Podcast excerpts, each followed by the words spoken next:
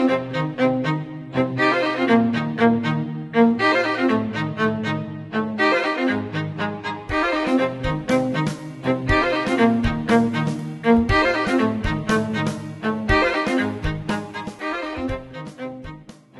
podcast is brought to you by Nova Southeastern University's Fischler School of Education and Human Services.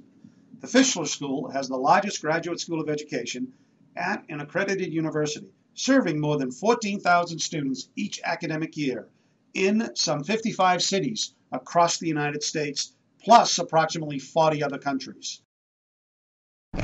Hi, this is Dr. Marilyn Gardner with the United States Distance Learning Association, and welcome to our podcast entitled How Technology Offers Increased Opportunities and Possibilities to Learning.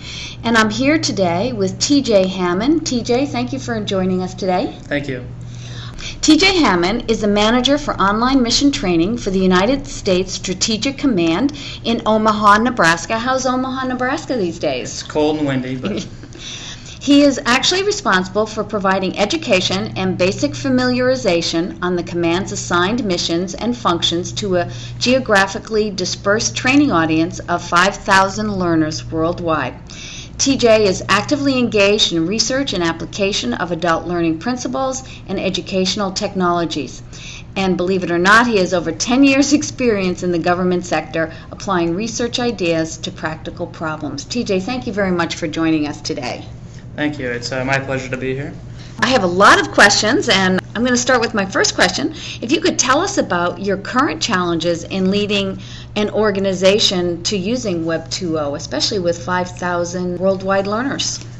You know, where do you begin with a question like that? But I think e-learning right now is kind of where I think the internet was early on, and that is that we haven't really realized the potential yet. So as the internet took 20 years and it's still kind of going and modifying itself and morphing itself into what it can be, I think e-learning is getting there. And the key attributes I think that e-learning is looking to is empowerment and access to learning items. And I don't think we fully realize that yet. I do think that the academic community is ahead of the organizational learning community. So I think that in the organization community where we're falling short is we leave our workers bitter, myself included, for e-learning. And we do this because many times it's a it's a PDF published online, maybe a PowerPoint presentation, and we couple that with a quiz and we call that e-learning. So this leaves everyone with kind of a sour taste, and it's it's not a very inspiring effort, let alone empowering or supportive of their daily work. But there is potential. I think with the increase in technology and the capabilities, there's a wonderful kind of potential out there for what we can do in the online learning arena at an organizational level. And I think it's my own dissatisfaction, and from coming here to the uh, Distance Learning Association, I think it's the community's kind of dissatisfaction with where we are with what's compared with what is possible. So I think we're going to make some advancements, and, uh, and that's kind of what drives me. I think at uh, Stratcom, where we're kind of missing the boat is when I started this position in 2004, there really was no kind of use of Web 2.0 technologies. There was an online presence, but it followed the traditional kind of CBT approach, and everything was kind of modular centric. Now, this I think is rooted with good intentions that we kind of have this very linear approach to learning, but I think it's failed to kind of engage and it's failed to meet that kind of moment in time when there's motivation and there's need on, on workers' behalf. So I think, and then the other thing that kind of was alarming to me was when I looked at the labor side of it, and we kind of typically range from 100 hours to 400 hours of labor for about one hour of instruction and online learning. And that's kind of alarming to me because if you look at some other research, it states that you know only 85% of people will actually finish an online module that started. And in our case, the, the critical learning element was actually at the end of the module.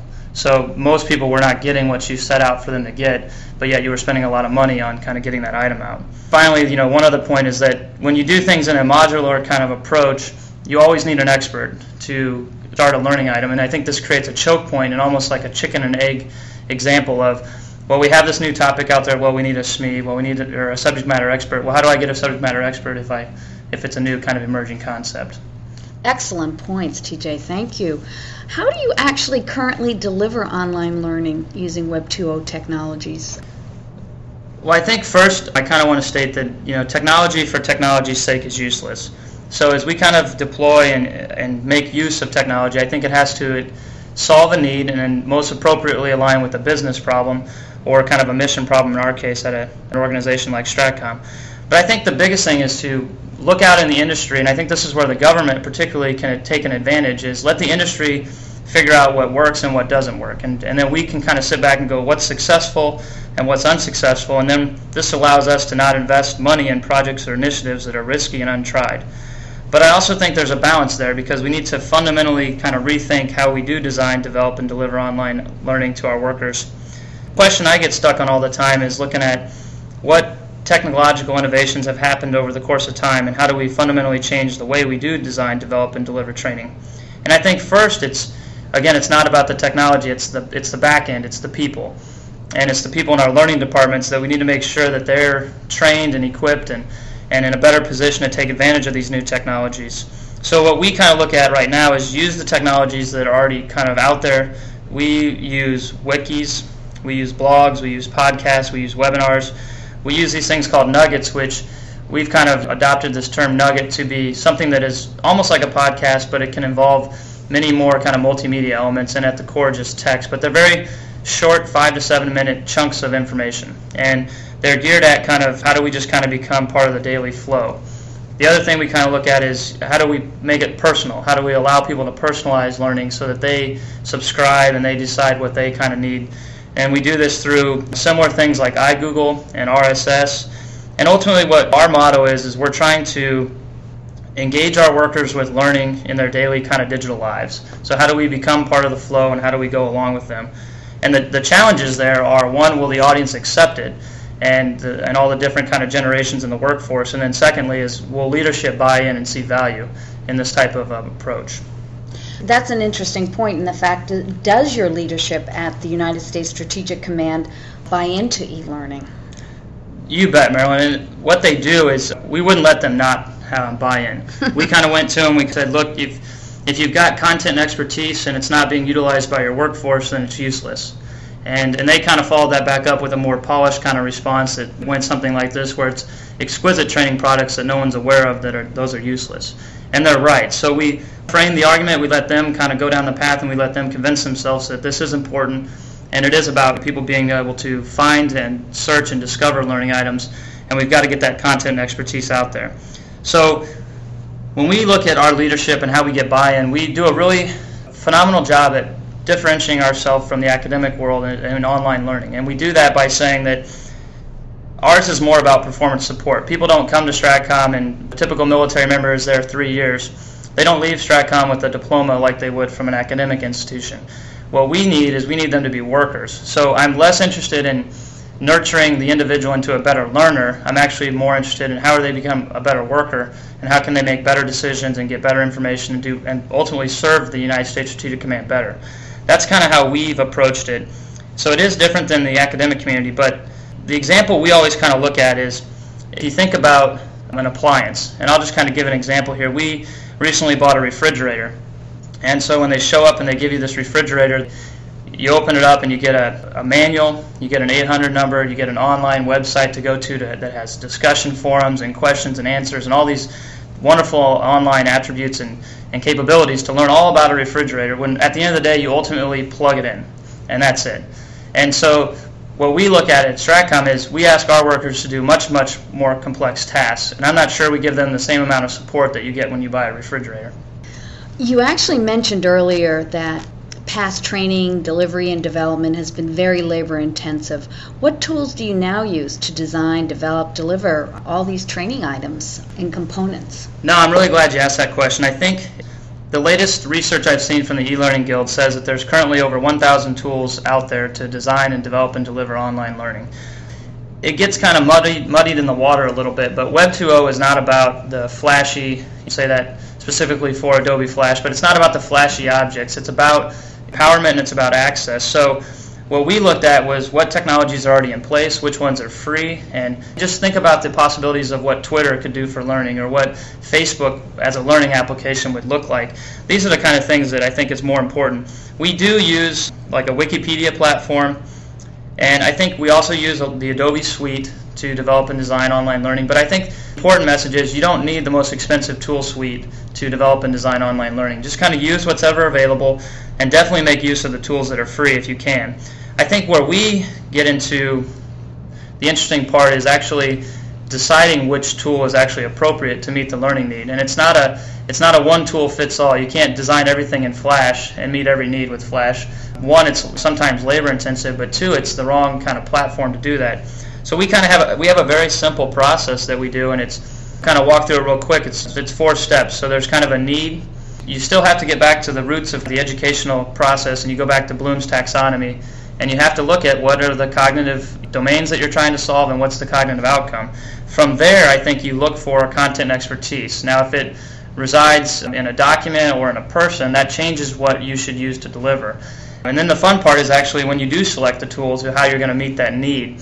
And that's where you kind of balance it with. If Marilyn here is kind of an expert on how to tie a bow tie, well, then I think what I would do is just say, well, let's get a camera in front of Marilyn and let's watch her tie a bow tie. We don't need her to write down the steps. We just need her to perform the, the procedure, and then we'll videotape it. We may do a little editing, and then we'll kind of publish an item.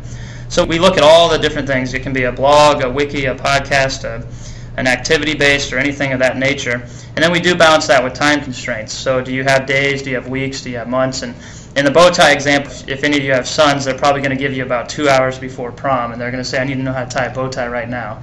So the, the last place they would want to go to is a module that told them about when the first bow tie was used, what's it made of, which countries do it. No, they just need the hey, I just need to know how to do it so I can move on. So that's kind of how we do that. Great example. How do you actually balance delivery with all of these items? Do you worry about uh, maybe overwhelming the audience? We do. We actually had these discussions with the kind of the senior leadership, and we, we don't try to deliberately duplicate effort, but I think the important kind of delineation is in using Web 2.0 platforms, you actually are developing and designing less and you're getting more out of it. So if you use the content the right way, you're delivering it through a wiki, you're also delivering it through a podcast, you're also delivering it through a module, and you're kind of pulling from that source content wherever it resides. But you're getting it all out there using the different ways so that people can decide on their own how they want to learn. So if they want to read, well, then give them something to read. If they want to watch an animation or they want to see still pictures, we'll provide those multiple ways to get to it. I think over time, good analytics will tell you which ones your audience is moving towards, and then you can kind of better allocate resources that way. So it is dangerous that you you see the numbers grow and you kind of go, well, we're putting out 10 times as much content and learning items than we did last year. We oversaturating our market? Are we becoming a nuisance to the learners? You're not if you're allowing them to subscribe to the ways they want to digest the information. So it is tricky. It is also dangerous that you can compete with yourself. So you have to kind of look at where you're you're putting it. But I think an example that helped us get to where we were at in, in, doing this is looking at Microsoft Word. We pulled up Word and fun little experiment if you have it on your computer right now, just go through and look at all the different menus you can add. So if you go to view toolbars and if you pull them all down, about half of your screen will be toolbars and the bottom half will be where you can type words. And the interesting thing is if you look at the intent of Microsoft Word, it's an online typewriter. But yet Microsoft said, well, how do you want to use Word? And Marilyn said she wants to use Visual Basic, and I said I want to use pictures and graphics. And they said, well, we'll give you tools to use all those in Microsoft Word. They didn't say, you're crazy, there's one way to use Word, and that's a typewriter, so we're only going to give you a typewriter.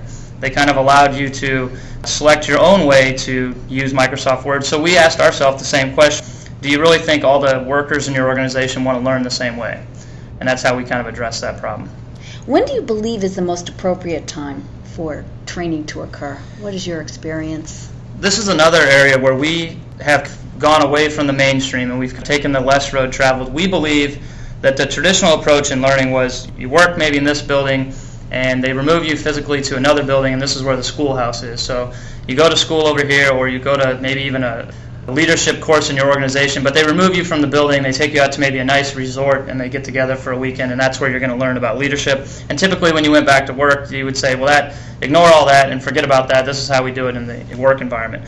We believe that online learning can reach them at their desktop or their mobile device, and that's where you've got to provide it. I really do like metaphors and analogies, so we look at the Matrix, the movie, and if you have ever seen one, if they need to learn something new, they actually just call back to a guy named Tank in the ship and he says, I need to know how to fly a helicopter. And they zap it into his head, and now they know how to fly a helicopter. And it, it happens instantaneously, and it's wonderful. Another example is uh, Major League Baseball players. They now are watching on iPods their last at bat with the pitcher. So it's no longer in spring training where they kind of get a feel for pitchers or, or even the last game. It's maybe an hour ago they faced this pitcher, and 15 minutes before they're going to face him again, they're looking for signs, they're looking for what pitches he threw. So it is about just in time training.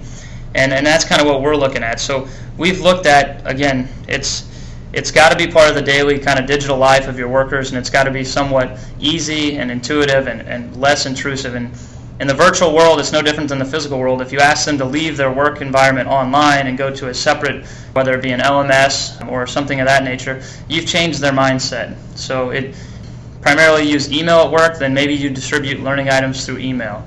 And there's no kind of right answer, but that's kind of how we approach um, how to get it to them at the right time. I don't want to take up too much of your time. I do have one more question.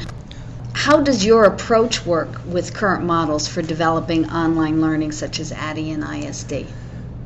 Uh, when we get into these discussions at work, we seem to be attacking the root of all learning departments, and, and these discussions make people very nervous. First, I think there's, there's a time and a place for process. So I think there is a definite need still for the ADDIE kind of model, and there's a definite need to go through instructional system design. What we're kind of advocating is that when that process gets in the way and kind of becomes very prescriptive and bureaucratic and inflexible, it actually will undermine your ability to get to the to the workforce in a timely manner and allow the workforce to be somewhat curious. So ultimately what we're advocating is if the process fits, use it, but don't let the process take you down a path that you don't want to go. So if the, if the process takes you down a linear path and you're always developing modules, then you need to step away from the process for a little bit and just try something new and allow something to grow there and basically figure out where we can use those processes to help us and where those processes are kind of inhibiting our ability to develop online learning. So sometimes when you use ISD and you give a model of training into a curriculum or, or et cetera to an audience, what ends up happening is it kind of tells the learners, don't think, go through the motions, and basically management will be appeased. And the fear is that look at the signal you're sending to this bright, intelligent workforce that you have, and those are presumably the type of individuals you want to hire and attract to your organization. But yet you're giving them very kind of watered down, boring learning that is treating them like a child and not allowing them to be in control of their learning. And that's really, it seems kind of almost too simple, but the message is how do you let people have control of their own learning? And it seems just too simple that we haven't figured that out already. TJ, you have been so well spoken and so enlightening on your topic. I cannot thank you enough.